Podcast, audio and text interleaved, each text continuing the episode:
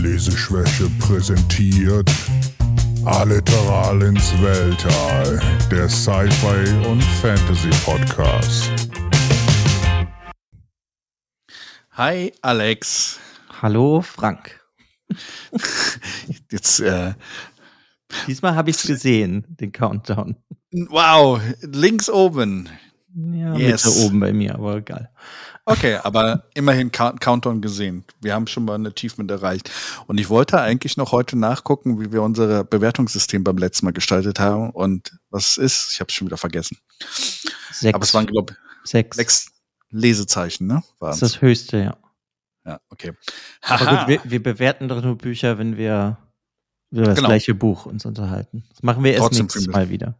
Okay, das, das fiel mir nur ein vor der Folge, bevor wir hier losgelegt haben. Deswegen die Sachen, die einem in den Kopf kommen. Ja, wie waren die letzten zwei Wochen bei dir? Viel gelesen? Ja, ja. Warte, lass mich kurz nachdenken. Ich habe das Buch gelesen, was wir nächstes Mal besprechen. Das können wir ja am Ende der Folge teasen. Ähm, und sonst habe ich einfach, glaube ich, nur Kurzgeschichten gelesen, die ich Hm, letztes okay. Mal schon angefangen hatte. Von Yukio Mishima. Das ist, ja. Die sind nicht so einfach zu lesen teilweise, deswegen hat das dann was länger gedauert. Und ich musste ja auch immer Pausen einlegen.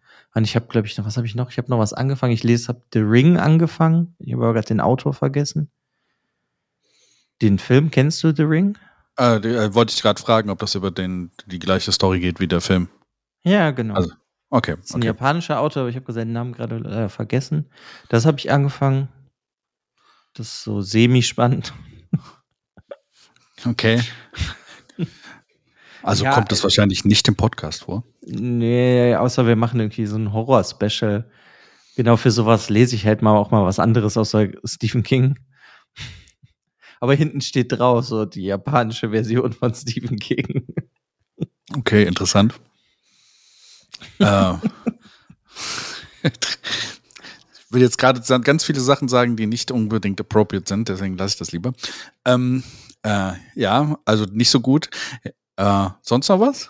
Ja, ist ja immer unfassbar viel. äh, nee, mehr habe ich nicht gelesen. Ich habe mir aber, es ist äh, endlich da. Das hatte ich vorher die ganze Zeit vergessen, dass ich das bestellt hatte. Ich habe mir, nee, das ist das, das falsche Buch. Ich habe mir ein Buch, also schon vor längerer Zeit gekauft, aber jetzt ist es endlich da. Es heißt How Do You Live? The Mhm. Uplifting Japanese Classic That Has Enchanted Millions. Das ist ein Ju Kinder-Jugendbuch aus Japan. Und das ist das Lieblingskinder-Jugendbuch aus Japan von, von Miyazaki, von Studio Ghibli. Und das ist auch der neue Film, den er Ah, gerade okay. macht. Ah, Und das ist am 8. April rausgekommen und das habe ich jetzt endlich da. Irgendwie cool. habe ich bei Amazon teilweise kein Glück, wo, weil da kaufe ich meistens meine englischen Bücher. Und dann äh, meistens erwische ich irgendeinen Unterhändler und dann dauert es ewig, bis das Buch da ist. ja, ich mache da immer sicher, gehe da immer auf Nummer sicher, dass, äh, dass ich da direkt bei Amazon irgendwie was bestelle. Deswegen, äh, gerade genau deswegen, weil teilweise dauert es dann echt lange. Ja, aber manchmal bin ich verpeilt, muss ich ja zugeben. Und manchmal ist es auch wirklich viel günstiger. Wenn Ja, du das stimmt. woanders dann kaufst. Ja, und das hat jetzt ewig gedauert, aber das ist jetzt da, da freue ich mich schon drauf, da bin ich gespannt. Da habe ich nur das Vorwort gelesen, was leider nur zwei Seiten waren, das aber von Neil Gaiman ist. Ah, cool. Äh, bin ich gespannt darauf. Ähm, ich hoffe, du, du stellst es auch in einem der zukünftigen Podcasts dann vor. Äh, und vielleicht, vielleicht le lege ich mir das auch mal zu. Ja, also das finde ich irgendwie, finde ich spannend. Ich freue mich eh schon auf den neuen Film. Und dann stand da aber auch was drin in dem Vorwort von Neil Gaiman, was ich irgendwie ganz interessant fand, dass der irgendwie an den Skripten gearbeitet hat für alte Ghibli-Filme. Oder als die dann als Romanversion rausgekommen sind in Amerika, das weiß ich jetzt zum Beispiel nicht. Also der Neil Gaiman selber? Mhm. Ah, cool. Ja, bei Mononoke und so hat er irgendwie mitgearbeitet. Das fand ich eigentlich ganz interessant. Das wusste ich auch gar nicht. Hm, crazy. Ja, das wusste ich auch nicht. Ein, jetzt kommen die Fakten schon am Anfang. Meine Güte, Alex. Mhm. Ja, aber mehr kann ich zu dem Buch halt noch nicht sagen. Aber da freue ich mich Ja. unglaublich drauf. Ja, bin gespannt. Das klingt auf jeden Fall nach was, was, mich auch interessieren würde. Deswegen ähm, gib mir mal einen Indikator zwischendrin, ob es sich lohnt, das auch zu lesen. Dann äh, kann man ja mal was vorbereiten für die zukünftigen Podcast-Folgen. Ja, auf jeden Fall. Ja. Ja, sonst, ähm, nee, sonst habe ich nicht keine Bücher gelesen. Sonst habe ich irgendwie nach Büchern viel geguckt in letzter Zeit mal wieder. Ja. Ja. Und da ich ja, eigentlich lese ja primär japanische Bücher auf Deutsch, aber irgendwie kommen die nicht hinterher, obwohl die unglaublich viel rausbringen in letzter Zeit in Deutschland. Aber dann habe ich einfach gesehen, wie viele es im Amerikanischen gibt, also ins Englische übersetzt. Das finde ich einfach total verrückt. Und da habe ich Ah. mir ganz viele auf meine Liste gepackt. Also dann auf Englisch, okay, cool. Ja, genau. Hm? Ja, und wie ist es bei dir? Was hast du so gelesen? Du, du kennst ja mein, mein lebenslanges Werk hier, äh, Wheel of Time. Bin ich halt immer noch in dem Hörbuch vom letzten Teil. Äh, bin jetzt eigentlich beim letzten Teil und es spitzt sich alles immer weiter zu. Ich bin wirklich gespannt darauf. Dann habe ich das Buch gelesen, was ich heute vorstellen werde. Ähm, bin ich auch sehr gespannt, was du nachher dazu sagen wirst, weil das war eine Überraschung.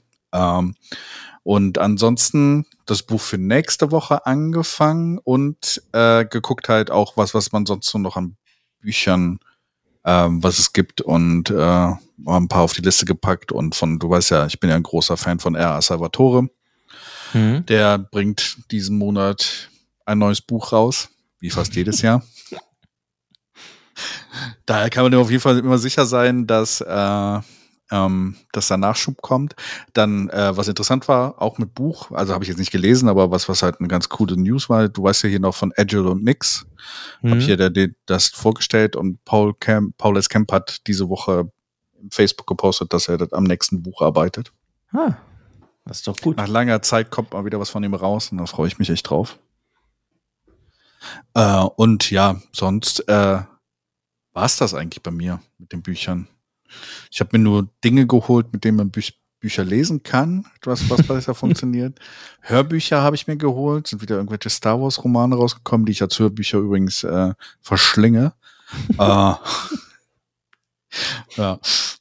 Aber da kommen wir bestimmt in den nächsten Folgen nochmal drauf zurück. Ja. Wer soll denn heute anfangen mit dem Buch? Der, der fragt. Soll ich direkt anfangen? Okay, dann äh, ähm, wie, wie schaffe ich jetzt den, den Bogen? äh, also, sonst ist es ja immer so, dass du Bücher über japanische, also Japan-related Bücher hier vorstellst, also die irgendwas mit Japan, Japan zu tun haben oder japanischer Geschichte oder sonst irgendwas. Diesmal bin ich derjenige, der mal was über japanische Geschichte beziehungsweise auch koreanische, chinesische Geschichte mit, mitbringt. Und zwar heißt das Buch der, Das Schicksal der Drachentöchter von William Andrews. Im englischen Original heißt es Daughters of the Dragon. Und ja, wurde mir von Freunden empfohlen. Ich wusste nicht, auf was ich mich einlasse und war dann doch krass überrascht, um was es ging. Okay.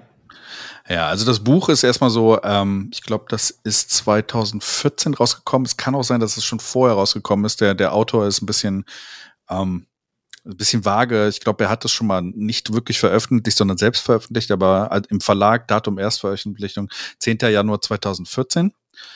Ähm, ähm, William Andrews ähm, war früher ähm, in dem Business tätig. Er war auch äh, Marketingberater und sowas, glaube ich, für, für große Com Companies und sowas und hat sich dann irgendwann auf das Schreiben dann zurückgezogen.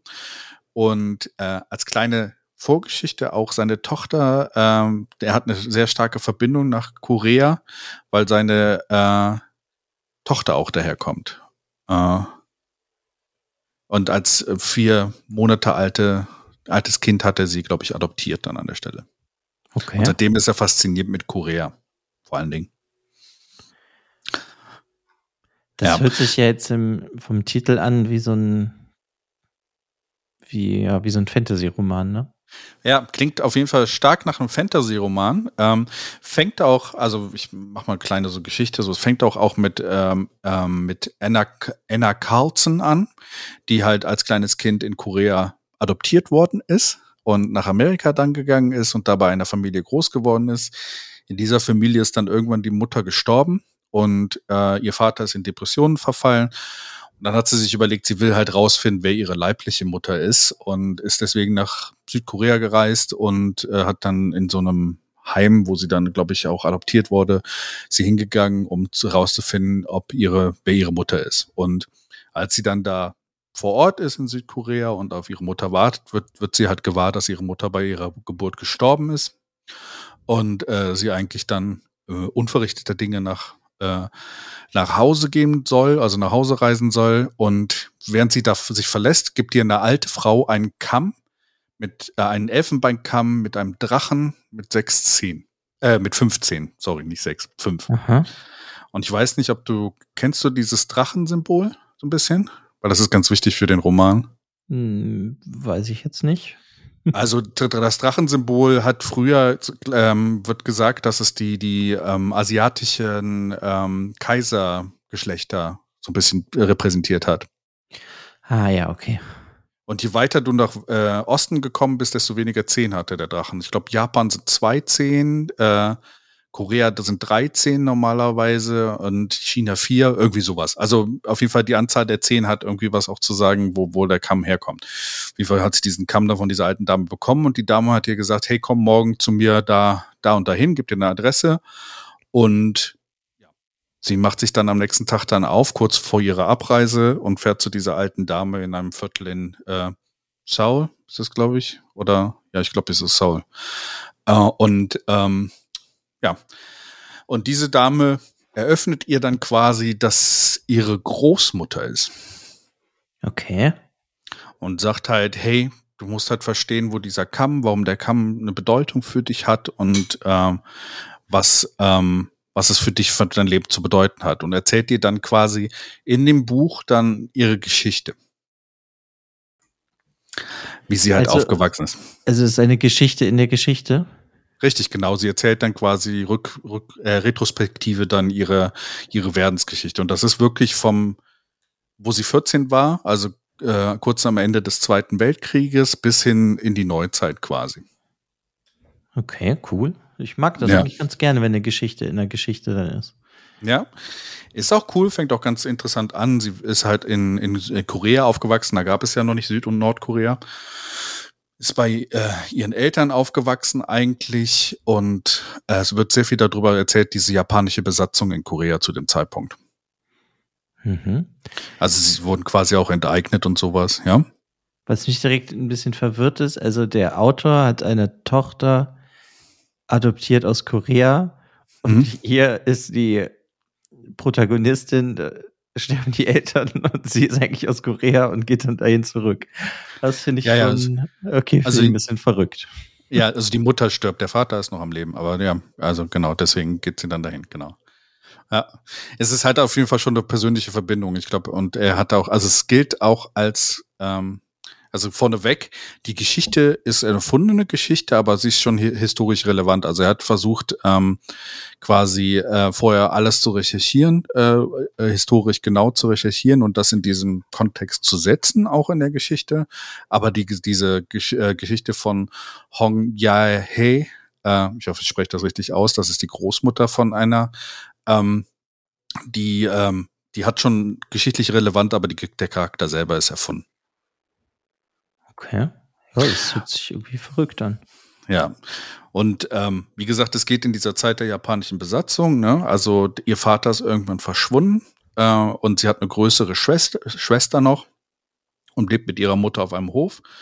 Und eines Tages kommt halt äh, ein Soldat äh, und sagt, hey, ihr Mädchen müsst jetzt in der Stiefelfabrik arbeiten. Hm. Und werden am nächsten Tag dann abgeholt und dann mit dem LKW zur Stiefelfabrik gefahren und ja, und da geht das Buch eigentlich erst richtig los. Also im Generellen geht es in diesem Buch um Trostfrauen. Ja, okay, habe ich mir dann irgendwie schon gedacht. Also Genau. wenn es ja historisch korrekt ist, dann die Sachen, die passiert sind, ja, okay.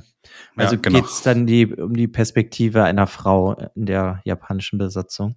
Genau, richtig. Also die, sie wurde äh, mit ihrer Schwester als Trostfrau für zwei Jahre in einem Lager für die Militärangehörigen, für alle, die, ähm, die dem Podcast jetzt zuhören. Trostfrauen sind etwas, was genannt wurde. Die wurden halt zum Sex mit äh, Militärangehörigen gezwungen vor der Schlacht, damit die, die Militärangehörigen dann äh, sich quasi erleichtern können und sauber in die Schlacht gehen können von den Japanern. Ja, gut, das ist jetzt nicht nur vor der Schlacht, ne, sondern das ist halt Ja, generellen zur Belustigung der Soldaten. Genau. Und die Soldaten können im Endeffekt machen, was sie wollen. Genau, sie wurde dann für zwei Jahre ungefähr 30 bis 40 Mal am Tag vergewaltigt. Das wird halt dann beschrieben in diesem Lager und ähm, es geht dann auch darum, wie sie dann wieder freikommt aus diesem Lager und dann geht ihre Geschichte quasi weiter, wie sie mit dieser Scham dann leben muss, dass sie eine Trostfrau war, weil sie sich das selber nicht eingestehen kann und sie halt auch so ein bisschen ausgestoßen ist aus der Gesellschaft dadurch. Hm. Und ähm, Japan hat vor kurz, also von noch nicht lang so, äh, so langer Zeit sich überhaupt erstmal dafür entschuldigt, dass es so etwas gab. Aber so richtig gab es dafür keine Ausgleichszahlung für, für die Frauen entsprechend. Und man geht davon aus, dass so 200 bis 300.000 Frauen als Trostfrauen missbraucht wurden in dieser Zeit. Hm. Ja, gut, ich meine, da ist ja generell auch Stress zwischen Korea und Japan, zwischen den Sachen, die ja. da passiert sind. Weil die Japaner waren ja auch nicht so nett. Nee. Ich meine, das führt sich ja dann fort zu den Koreanern, die nach Japan mitgenommen wurden und dann da immer noch unterdrückt werden in irgendeiner Form, wenn sie dann halb Koreaner sind oder so. Ja, es geht halt in der Geschichte auch weiter. Du kriegst halt auch mit, wie Korea sich spaltet. Also sie ist eine Teil, Zeit lang in Nordkorea äh, bei jemandem, der sogar in der Politik arbeitet, wo sie dann an diesem Pakt arbeiten, nachdem sie nach dem Zweiten Weltkrieg quasi von den Russen und den Amerikanern dann befreit worden sind. Und der Süden äh, Koreas ist ja quasi von den Amerikanern dann äh, verwaltet worden und der Norden von den Russen. Und äh, ähnlich eigentlich fast wie in Deutschland, muss man sagen. Ne? Also hm. Ein bisschen, ne? Äh, und die haben ja versucht, irgendwie einen Pakt zu finden, aber das hat ja dann im Endeffekt zu einem Bürgerkrieg geführt, der bis heute eigentlich offiziell anhält. Es gibt ja nur einen sogenannten Friedenspakt, aber keine Versöhnung. Ne? Also äh, ist so ein stiller Konflikt, äh, der manchmal auch etwas äh, direkter wird. Und äh, es wird halt auch beschrieben, wie es dann zu diesem Bruch kommt zwischen dem Norden und dem Süden und sie flieht dann aus Norden nach Süden. Mhm.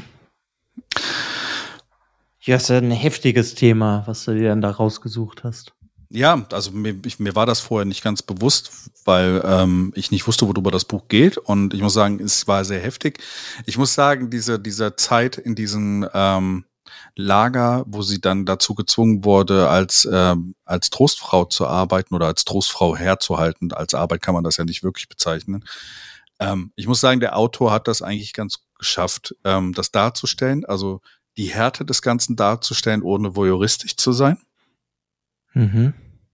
Also es geht sehr viel, es ist aus der Ich-Perspektive erzählt und es geht halt sehr viel darum, was mit ihrem Kopf passiert und dass sie da halt total abstumpft und äh, diese Verbindung auch zu ihrer Schwester, die dann da ist und ähm, wie sie dann halt auch im Endeffekt dann dort befreit wird mhm. was dann mhm. danach passiert. Und immer ich, wieder geht es um diesen Kamm auch. Ja, gut, es muss ja auch irgendwas geben, bis auf die historischen Sachen, die passiert sind. Dass es irgendwie halt noch, was so ein Roman ist und kein ähm, Sachbuch. Mhm.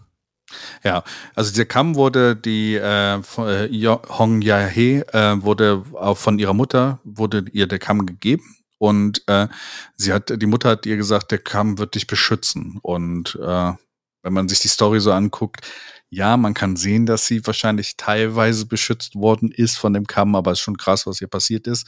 Und es hat halt immer eine Bedeutung. Jedes Mal, wenn jemand diesen Kamm sieht, äh, und so als kleiner Hintergrund, es wird eigentlich gesagt, dass es ein Erbstück der Kaiserfamilie ist. Und äh, man davon ausgeht, dass das dann vererbt worden ist in der Familie und sie irgendwie eine Nachfahren von, von dieser Kaiserin ist, die halt da auch ähm, vor dem vor der Besatzung von Japan, die, die ist ja ermordet worden von den Japanern, äh, dass sie da eigentlich eine Nachfahrin von ist.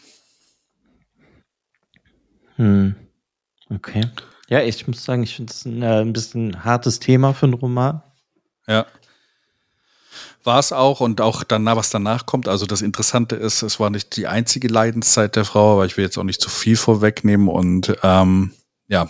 Äh, ja, also was ich mich jetzt direkt frage, ob das denn, ob das nicht besser wäre, wenn das ein Koreaner, Koreanerin schreibt, so ein Buch?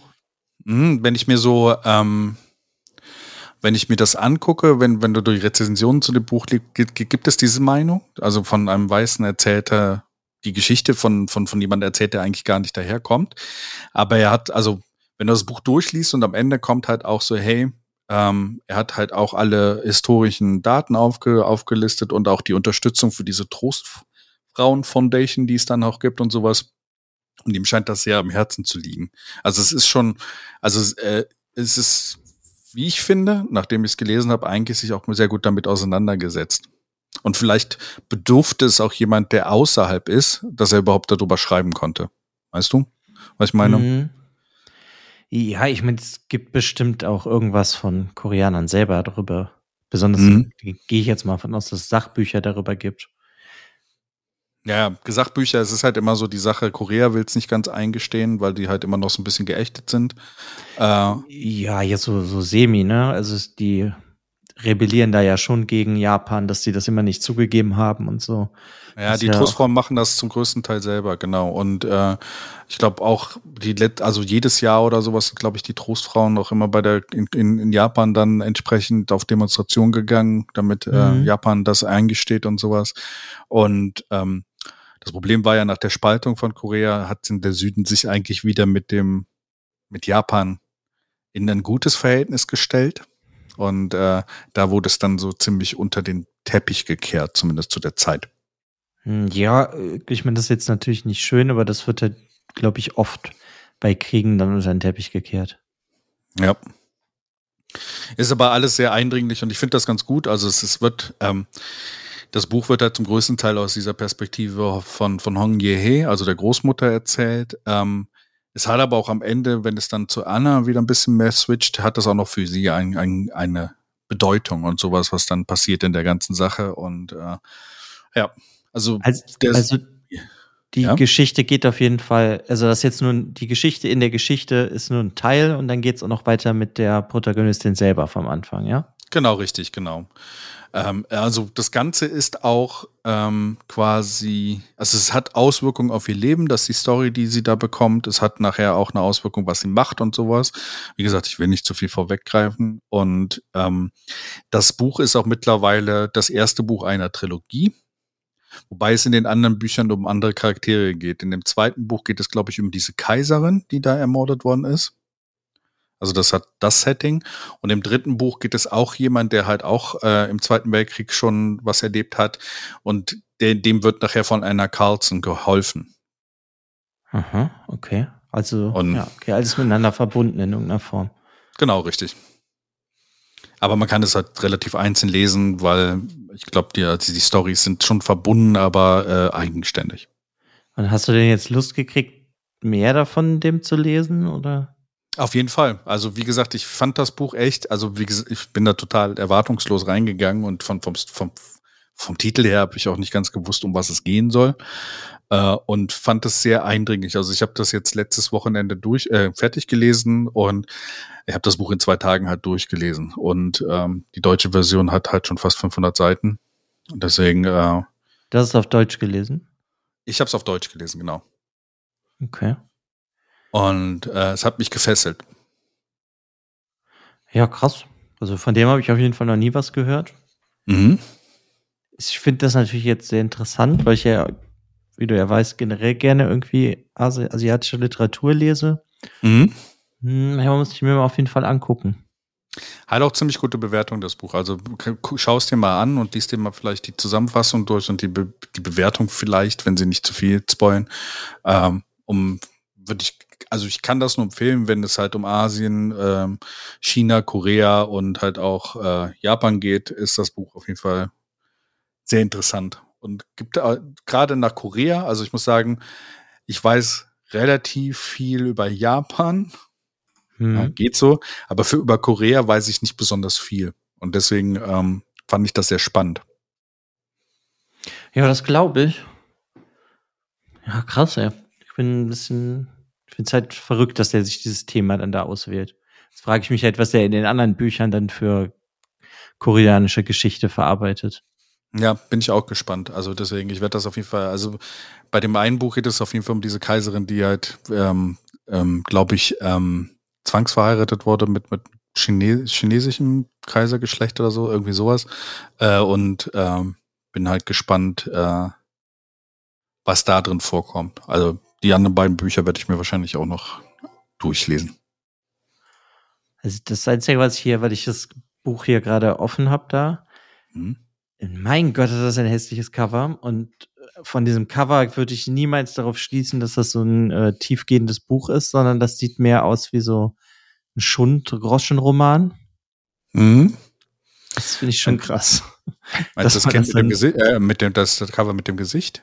Ja, und wenn du dir die von den anderen Büchern anguckst, ich, das sieht alles halt so ein bisschen aus wie so Groschenromane. Aber gut. Ja, krass. Ja. man weiß ja nie, was so, ne? Don't judge a Ja. book by its cover. Ja.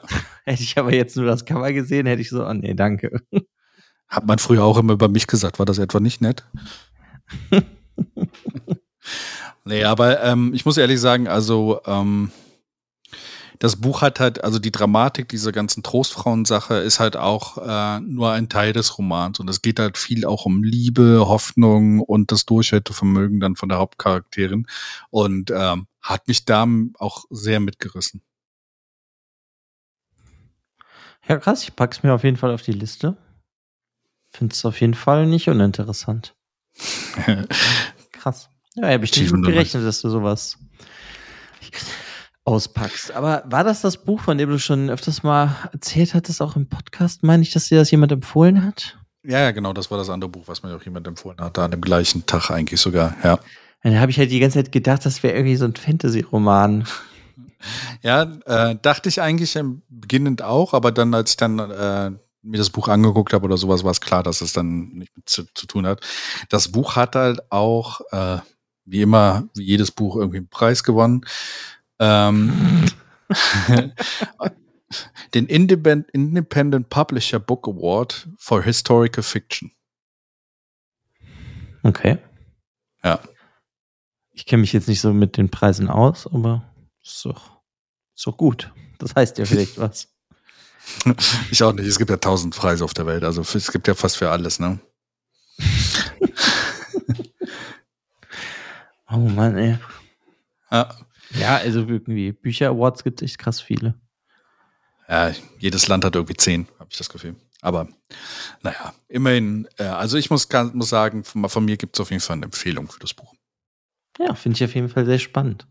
Und so kann ich direkt überleiten zu meinem Buch, denn das ist Winner of the Kitschis 2021, shortlisted for the Women's Prize 2021, shortlisted for the Costa Novel of the Year Award, a Sunday Times Bestseller, a New York Times Bestseller, chosen as a Book of the Year by the Times, Guardian Observer, Daily Telegraph, Financial Times, iPaper, News Statesman, Spectator, Time Magazine, bla bla bla bla bla. Ist überhaupt noch Platz auf dem Buch für was anderes, äh, wenn du dir die ganzen Awards da hinten drauf hast? Die stehen halt nicht auf Buch. Ich habe das Buch halt direkt gekauft, als es rausgekommen ist letztes Jahr. Und Mhm. anscheinend hat es, ist es jetzt, ähm, ja, kriegt sehr viele Awards oder ist zumindest nominiert. Okay. Und welches Buch ist es? Das ist, äh, das Buch heißt Piranesi oder wenn ich es richtig ausspreche. Hast du davon schon mal gehört? Nee. Okay. Das ist von Susanna Clark. Sagt dir das was? Susanna Clark sagt mir was der Name, ja? Äh, Ja, die hat bis jetzt erst einen anderen Roman geschrieben, Jonathan Strange und Mr. Norrell. Da gibt es auch, glaube ich, eine Serie von. Geht um Magier im 18. Jahrhundert. mhm, okay. Den habe ich auch gelesen. Der war, es ist ein sehr langer Roman und ein sehr, sehr langsamer Roman gewesen. Und da kannte ich, kann ich mich bis heute nicht entscheiden, wie gut ich den finde. Und das ist auf jeden Fall das, das zweite, oder der zweite Roman, den die geschrieben hat. Mhm, okay. Der ist äh, viel kürzer. Das ist nur so 300 Seiten, was ich erst nicht glauben konnte, weil ich dachte, die schreibt nur so Schinken.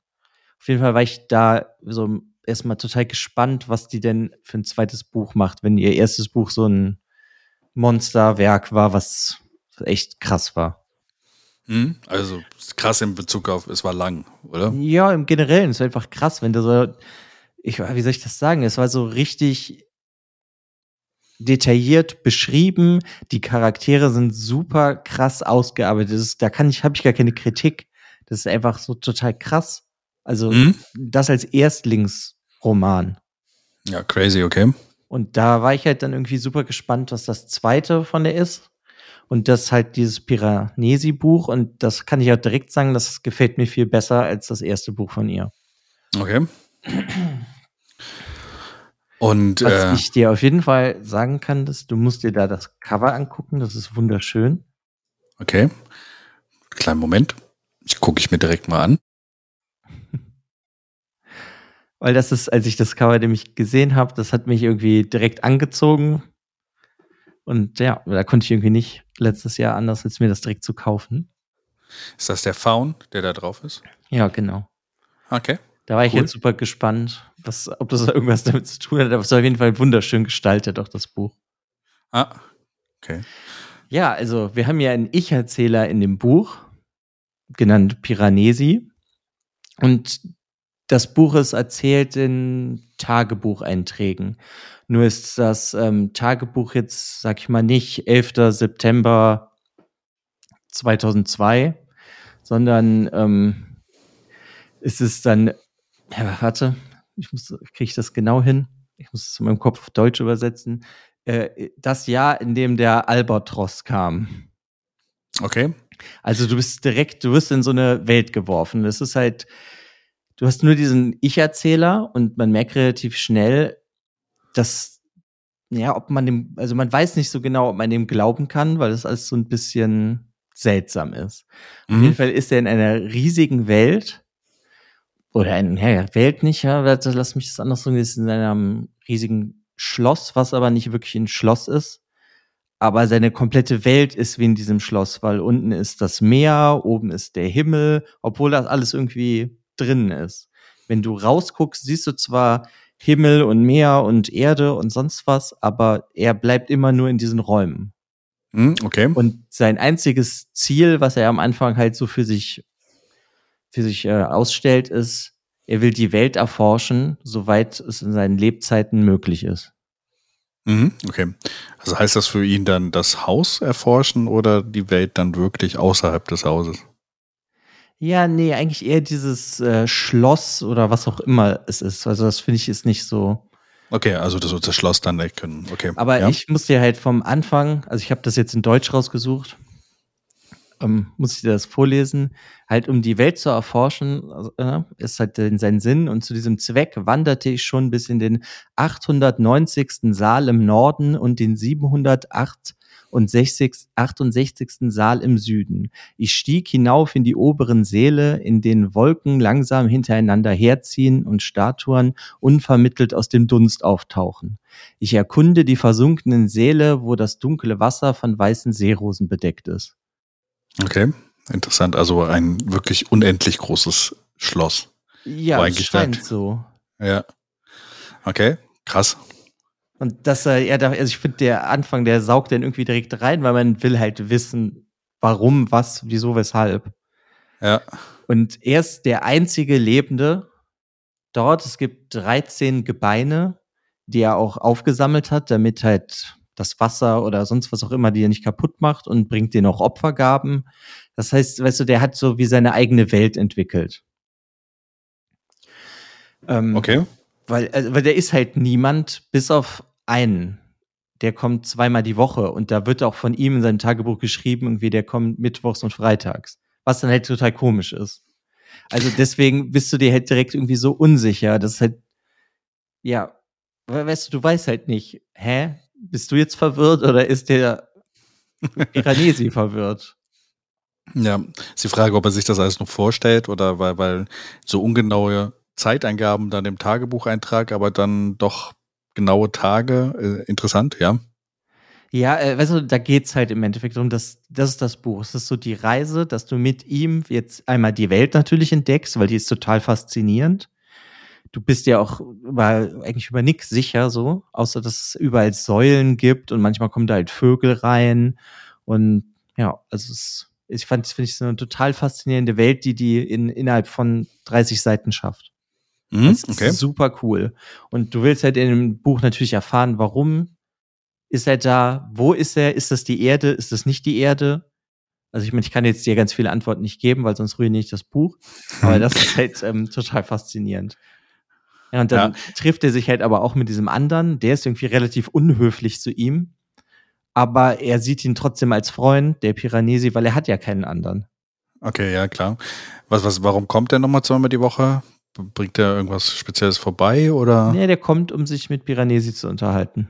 Okay, aber er mag ihn eigentlich nicht so richtig. Also er ist schroff. Ja, ja der ist halt nicht besonders nett und da erfährt man halt aber auch, dass er halt nicht die ganze Zeit da ist, so wie Piranesi. Also weißt du, das ist so das Erste, was dann so relativ schnell gelüftet wird, das Geheimnis, dass dieser Ort, dass Piranesi da anscheinend jetzt wie gefangen ist oder halt nicht mehr der wegkommt aber der andere kann kommen und gehen. Und so, ja, so ist das halt in dem Buch. Und dann passieren halt Sachen und dann lernst du immer mehr kennen und es ist super faszinierend.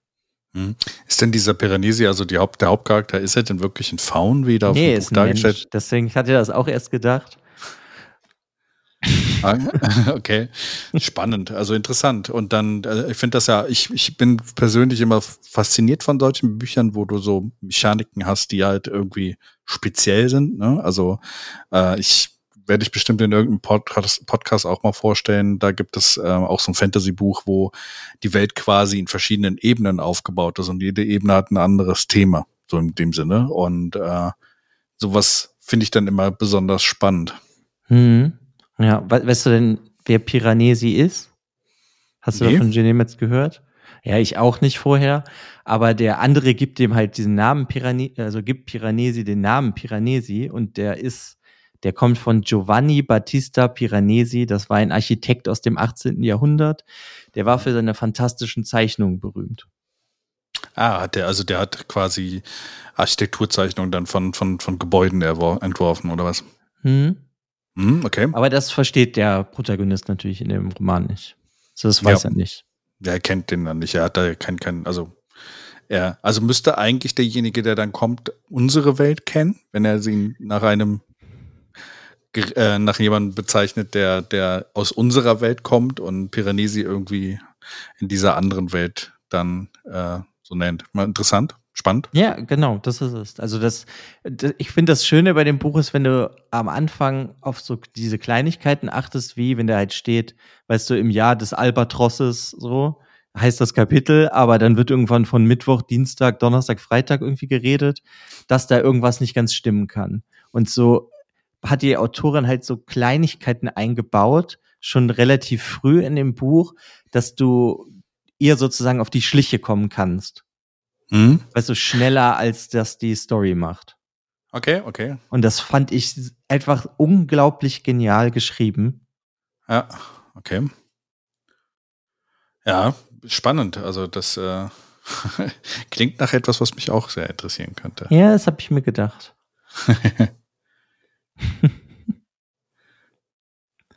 Direkt mal auf meine Wunschliste gepackt. Ähm, Hier ist es zum Beispiel auch, also ich meine, das habe ich jetzt nur gelesen, muss ich sagen, aber das fand ich irgendwie ganz interessant. Dass, äh, da hat jemand geschrieben, dass er meint, dass die Autorin ein erzählerisches Klischee umgekehrt hat.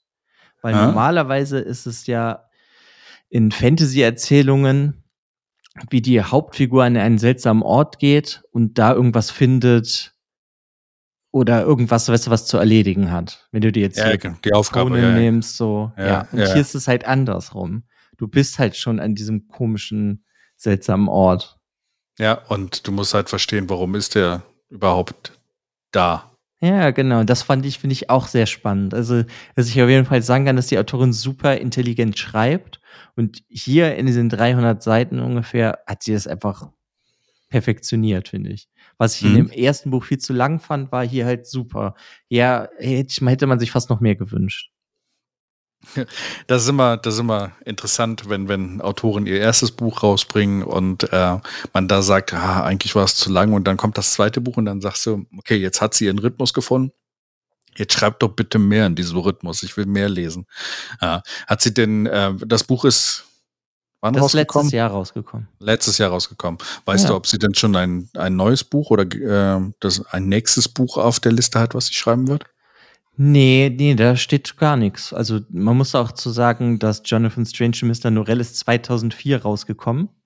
Okay, der hat sich ein bisschen Zeit gelassen. 2020, ja. Ich habe halt gelesen, dass sie das Erschöpfungssyndrom, dass sie darunter leidet. Hm, okay. Und dass sie sich dadurch nach Jonathan Strange und Mr. Norrell halt immer weiter aus der Welt so zurückgezogen hat. Hm. Ja, und das spiegelt sich ja dann auch wie auch in dem Protagonisten wieder, dass sie sich immer Ja. weiter so zurückgezogen hat. Aber jetzt durch ähm, Corona, ähm, ja, wo die anderen Leute sich auch in Isolation halt begeben haben, hat das ja diese paradoxe Wirkung anscheinend für sie gehabt, dass sie sich nicht mehr als Einzelfall so fühlt. Und deswegen konnte sie dann wieder schreiben, ja. Ja, anscheinend. Crazy. Ja, ich habe ich hab das ähm, bei, bei einigen, also Autoren, ich fol- folge ja auch vielen Autoren oder sowas ähm, unter mehr aus dem Fantasy-Genre, aber trotzdem halt. Und ich finde es halt faszinierend, dass viele von diesen Autoren halt gerade so in dieser Zeit, wo sie sich zurückgezogen haben und irgendwie jeder zurückgezogen war, so ihre Muße wiedergefunden haben teilweise. Ja, irgendwas macht das halt mit einem, wenn man nicht mehr nach draußen kann. Ja. Wenn es da Bücher rauskommen für die anderen Leute, ist das doch hervorragend. Ja, für mich ist das auf jeden Fall ganz toll. Ja. Ja, ich bin auf jeden Fall jetzt, jetzt bei der Autorin gespannt, was sie dann als nächstes mal macht. Mhm. Und wann vor allen Dingen, ne? Also wenn sie jetzt in diesem Ja. Rhythmus weiter bleibt oder sowas. Ich hoffe, sie hat jetzt dann doch etwas einen schnelleren Release-Plan.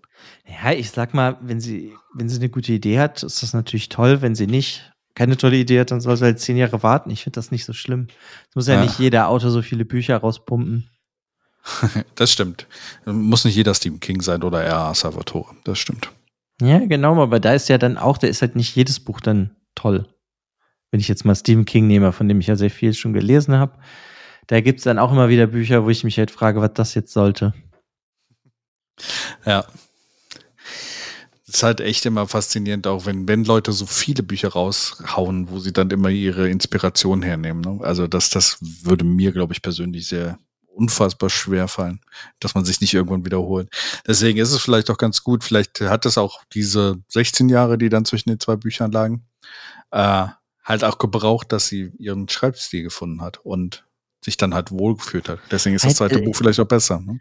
Ja, ich glaube, es ist aber eher was Persönliches. Ich fand, das erste war mir halt einfach manches dann so zu ausführlich. Da hätte ich einfach ein paar Sachen gekürzt für so für mich. Und hier ist das halt einfach so kurz und knackig. Also es, Ja, ist aber auch vielleicht trotzdem, wenn du dann bedenkst, dass das Erschöpfungssyndrom hat oder sowas, vielleicht hat sie gelernt, dass sie dann nicht so ausführlich schreiben sollte. Und Mhm. hat sich deswegen auch etwas kürzer gefasst und das ha- halt in diesem Buch mit reingebracht und finde ich spannend.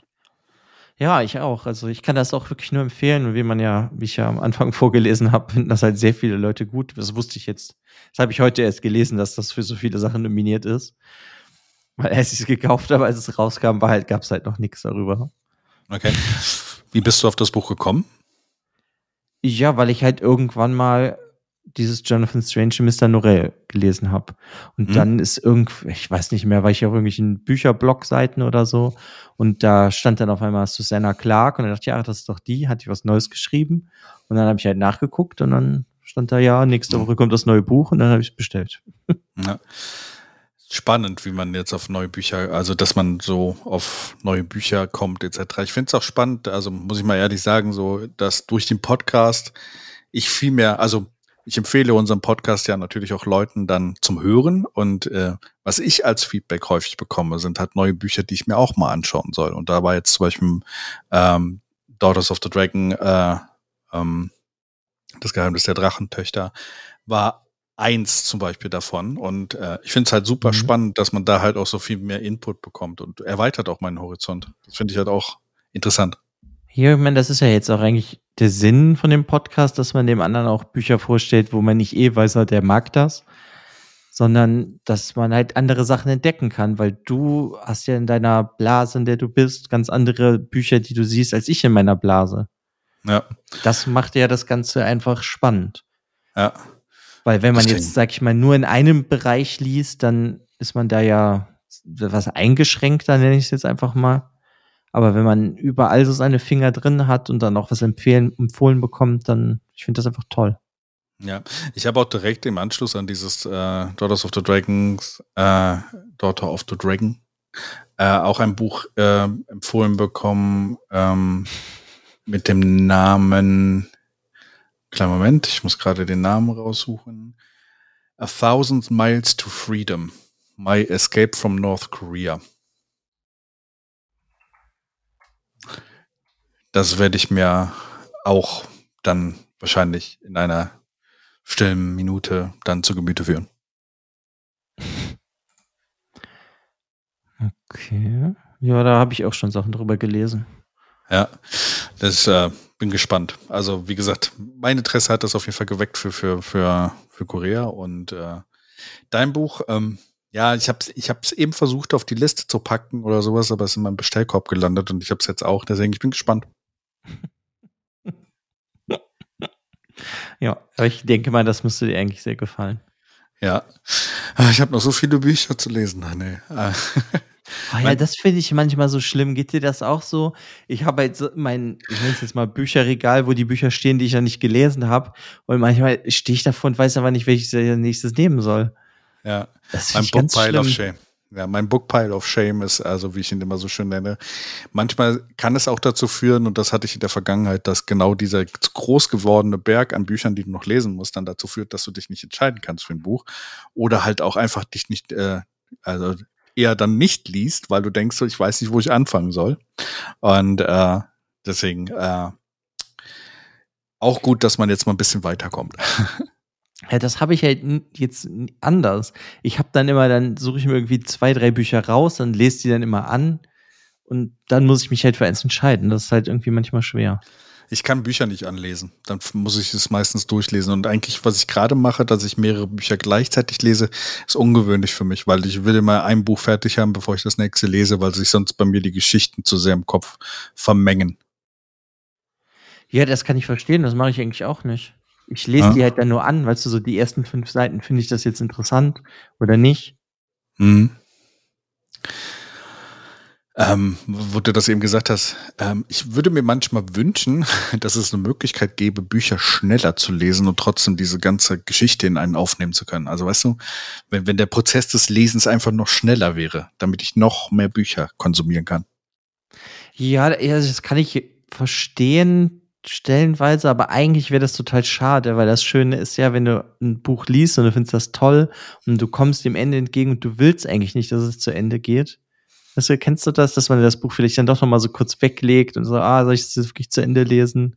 Mhm. Für mich ist das, äh, wenn ich so, sag ich mal, sehr, sehr schnell lese, dann finde ich es oft nicht ganz so toll und will dann irgendwann fertig werden. Aber so ein richtig tolles Buch, das will ich dann auch, will ich eigentlich nicht, dass es zu Ende geht. Mhm, das stimmt auf jeden Fall, ja. Geht mir auch so. Da hat man dann eher Glück wie beim Rad der Zeit, wenn es so viele Bücher hat, die Reihe. Ja, mittlerweile komme ich aber echt an den Punkt, wo ich mir auch wünsche, dass es nicht zu Ende geht. Und äh, ja, ist dann so eine Lebensaufgabe dann irgendwie, die dann fertig ist. Ich werde in ja, ein Loch fallen. glaube ich auch komisch. Du musst direkt die nächste Reihe suchen. Ja. Äh, was könnte ich denn dann nehmen als nächstes? Ich meine, Herr der Ringe habe ich ja schon gelesen. Irgendwas ähm. Langes. Ja, muss man mal gucken. Ja, ja, ich habe schon noch genug hier rumliegen. Also, ja, muss ich meine sagen, jetzt eher an langen Reihen. Ich habe auch noch genug lange Reihen hier rumliegen. Ja, okay, dann, dann wird es ja vielleicht nicht ganz so schwer fallen. Ich glaube, ich habe noch 60, 70 Bücher im Backlog. Ja, gut, dann dann wird das nicht so, wird das nicht so schlimm sein. Bei der Geschwindigkeit, wie ich, wie ich jetzt momentan lese, habe ich irgendwann eher das Gefühl, so ich komme nicht ganz, äh, äh ich brauche mehr Zeit, ich brauche mehr Zeit. Ähm, ja, aber ich werde schon was finden. Aber trotzdem ist das für mich halt so eine Herzensangelegenheit mit, mit Rat der Zeit, dass es halt so, weißt du, so eine lange Geschichte von, von 10, 12 oder wann, wie alt ich war, äh, bis halt jetzt, äh, ja. Und es kommt halt nichts Neues von dem Autor und das ist das Schlimme. Ja, ich, ich kann das nachvollziehen. Ich habe das bei anderen Buchreihen, wo ich mich halt mir wünsche, da würde auch noch mal was kommen. Aber was da denn? kommt wohl nichts mehr. Ja, das, äh, das Lied von Eis und Feuer. Werden wir es jemals erleben? Da war jetzt letztens zehn Jahre Jubiläum ja. von dem letzten Buch und das ist dann schon echt happig, wenn ich mich wieder daran erinnere, dass ich damals, ah, das Buch kam raus, ich habe mich so gefreut, hab's direkt verzehrt und dann Ja, zehn Jahre darfst du jetzt warten. So. Aber ähm, findest du es nicht auch? Also ich, ähm, ich, wenn ich, also mich würde das ja selber wahnsinnig oder wütend machen, zu sehen, dass dieses nächste Buch nicht rauskommt und der irgendwelche anderen Stories rausbringt und du denkst so, schreib doch mal erstmal das eine Buch zu Ende. Ja, es ist irgendwie eine komische Situation beim George. Ja. Ja, er findet kein Ende. Vielleicht sollte er keine Ich- Filme schreiben. Ich glaube, der will das einfach nicht mehr zu Ende schreiben. Hm. Es wird dann von Brian Sanderson am Ende ähm, zu Ende geschrieben. Posthum. das, das, ist ja Posthum. egal- das ist mir egal. Ich glaube eher, dass ähm, ich glaube, es war einfach ein schwerer Fehler, eine Serie zu machen, wenn die Buchreihe nicht zu Ende ist. Ja, ja, das auf jeden Fall auch, aber ähm, Ja, aber ich glaube, das hat das alles noch so ein bisschen mehr ruiniert, weil dann, gut, mal, ich weiß ja jetzt nicht, inwieweit das Ende von George R. R. Martin geschrieben wurde, der Serie. Ne, ich habe keine Ahnung, ich habe die Serie auch nicht gesehen, muss ich natürlich zugeben. Ich kenne nur die erste Staffel. Und äh, ich wollte nämlich nie zu dem Punkt kommen, wo die Serie dann nämlich dann irgendwann hingegangen ist, dass es kein Material mehr gibt, was sie verfilmen können. Deswegen hab, wollte ich das nie weiter gucken. ja. Aber vielleicht ist das ja auch jetzt einfach, egal was er schreibt, entweder sind die Leute begeistert oder finden es nicht besonders gut. ist das nicht bei fast allen Sachen so? Ja, aber weißt du, ich meine, das so, so das Extreme. Also ich meine, wenn du Ja. Glück hast, wird es so mega gefeiert und dann wird dann halt gesagt, ah ja, Oh, das ist so ja. viel besser als die Serie. Die Serie ist Müll, weißt du, was ich meine? Weil so, Ja. besonders jetzt wie das Internet, das rastet ja gerne aus. Ja. Oder es kommt Oder- halt. Ja, oder es kommt jetzt so ein Shitstorm, wie man das ja nennt, auf ihn zu, dann, weil sein Ende noch schlechter ist als aus der Serie. Oder, Oder so. genauso schlecht wie die Serie, ja. Genau, oder es ist dasselbe Ende und deswegen möchte er es nie veröffentlichen. Weißt du, das weiß man ja nicht. Aber ich Weißt du, glaube, dass es äh, wirklich da auch noch so Schwierigkeiten gibt. Weißt du, der hat einfach nach acht Jahren an dem Buchschreiben gemerkt, verdammt, die haben rausgefunden, wie ich das enden lassen wollte. Jetzt muss ich mir was anderes ausdenken. Musst du nochmal von vorne anfangen. Das kann natürlich auch sein. Ja. Aber das ist halt auch so eine Reihe, die habe ich als elf, zwölfjähriger angefangen zu lesen. Ja. Das ist halt auch schon Ewigkeiten her. Da waren es dann andere Buchreihen, die haben es dann irgendwie besser gemacht, da wo ich mit aufgewachsen bin, wie Harry Potter. Das hat zumindest ein Ende gefunden. Harry Potter. Hm. Ja. Ja, gut. Dann hätte ich noch zum Abschluss einen Fakt für dich. Ich bin gespannt, ich bin gespannt, ich bin gespannt. Aus einem Buch, äh, nee, sorry, schon direkt falsch rum. Aus einem Baum kann man bis zu 50 Bücher machen. Was? Bücher aus Bäumen? Hm? Gibt's doch gar nicht. Das ist, das ist nicht mehr naturgemäß, also hier, hier klimagemäß. Nee, Sollte man nicht mehr machen. Ja. Aber krass, 50 Stück, hätte ich nicht gedacht. Ich hätte mit weniger oder mehr gerechnet. Ich weiß nicht, weniger wahrscheinlich. Ja, ich denke mal, es kommt nur noch ein bisschen auf den Baum an. Ich denke mal, das ist einfach ja, Ja. ein Durchschnitt. Aber fand ich irgendwie interessant. Ja, mega interessant. Ich finde immer spannend, diese Fakten am Ende. Gut, dann würde ich sagen, das war's von uns für heute. Ähm, wir würden uns auf jeden Fall freuen, wenn ihr äh, euch die Show Notes anguckt äh, und vielleicht auch uns auf Goodreads folgt oder mal einen Kommentar da lasst oder Sterne vergebt, keine Ahnung, bei irgendwelchen Ja. Plattformen, wo man uns findet. Äh, und äh, bei Twitter kann man uns ja auch folgen. Ähm, gerne auch bei Twitter und gibt uns Feedback. Wir freuen uns darüber. Genau, und dann noch zum Abschluss das Buch, was wir nächstes Mal bereden. Das Buch von Quentin Tarantino, Once Upon a Time in Hollywood. Yes, wir freuen uns drauf. Palp. Ja, ich auch. Ciao. Tschüss.